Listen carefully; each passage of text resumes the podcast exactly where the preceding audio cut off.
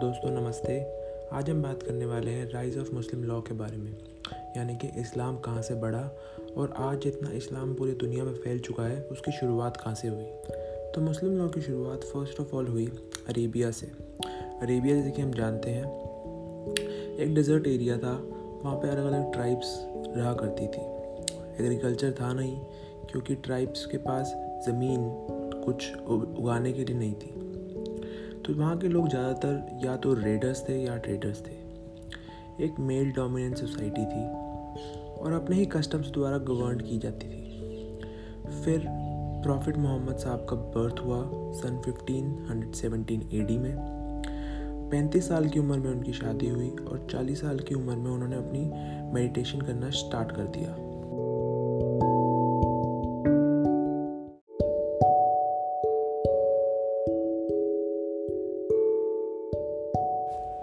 और कहा जाता है कि इसी मेडिटेशन के कारण उन्हें एक अल्लाह के फरिश्ते से मुलाकात हुई और उन्होंने अपनी रिवोल्यूशंस इन्हें दी।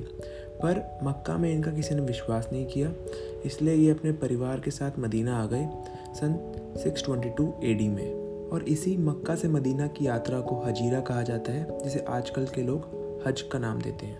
और यहीं से मुस्लिम कैलेंडर की शुरुआत होती है, यानी कि 622 एडी को ए एच ज़ीरो यानी कि आफ्टर हजीरा ज़ीरो कहा जाता है। तो 623 एडी को ए एच वन यानी कि आफ्टर हजीरा वन यानी कि first year of Muslim calendar कहा जाता है।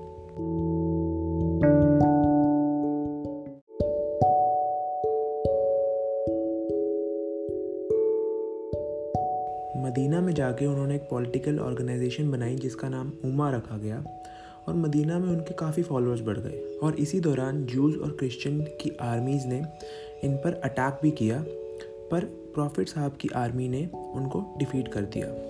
लेकिन सन ए एच टेन यानी कि six twenty six thirty two A D में प्रॉफिट साहब की डेथ हो गई। यानी कि वे सिर्फ़ केवल दस साल ही मदीना में रह सके और अपनी रेवोल्यूशंस को लोगों तक पहुँचा सके।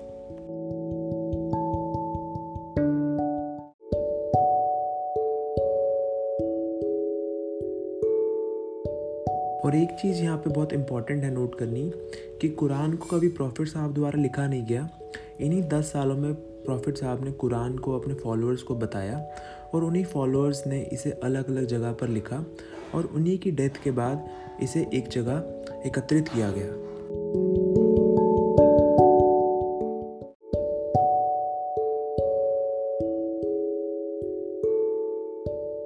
लेकिन प्रॉफिट साहब की डेथ के बाद उनके सारे फॉलोअर्स दो ग्रुप्स में बट गए। पहले जो चाहते थे, उनकी गद्दी पर अगला बंदा एक चुनाव द्वारा बिठाया जाए और दूसरे जो चाहते थे कि हसन या हुसैन को उनका फॉलो उनकी गद्दी दी जाए जो उनकी बेटी के बच्चे थे। और यहीं से खलीफा नाम के शब्द की शुरुआत होती है। फ़र्स्ट खलीफा बनाया गया अबू बकर को, जो प्रॉफिट साहब के फादर इन लॉ थे। और उनके बाद सेकंड खलीफा बनाया गया उमर को। और उनके बाद उस्मान जिनकी भी हत्या कर दी गई। और चौथे नंबर पे खलीफा आए अली, यानी कि प्रॉफिट साहब की बेटी के हस्बैंड यानी कि जो प्रॉफिट साहब की कुरेशी ट्राइब थी, वो दो पार्ट्स में बट गई, जो कि है उमायत्स और हैशमाइट्स यही उमायत्स आगे जाके सुन्नी बनते हैं और यही हैशमाइट्स आगे जाके शिया मुसलमान बनते हैं। तो यही था हमारा आज का मुस्लिम लॉ पे एपिसोड अब बात करेंगे अगले एपिसोड में। Thank you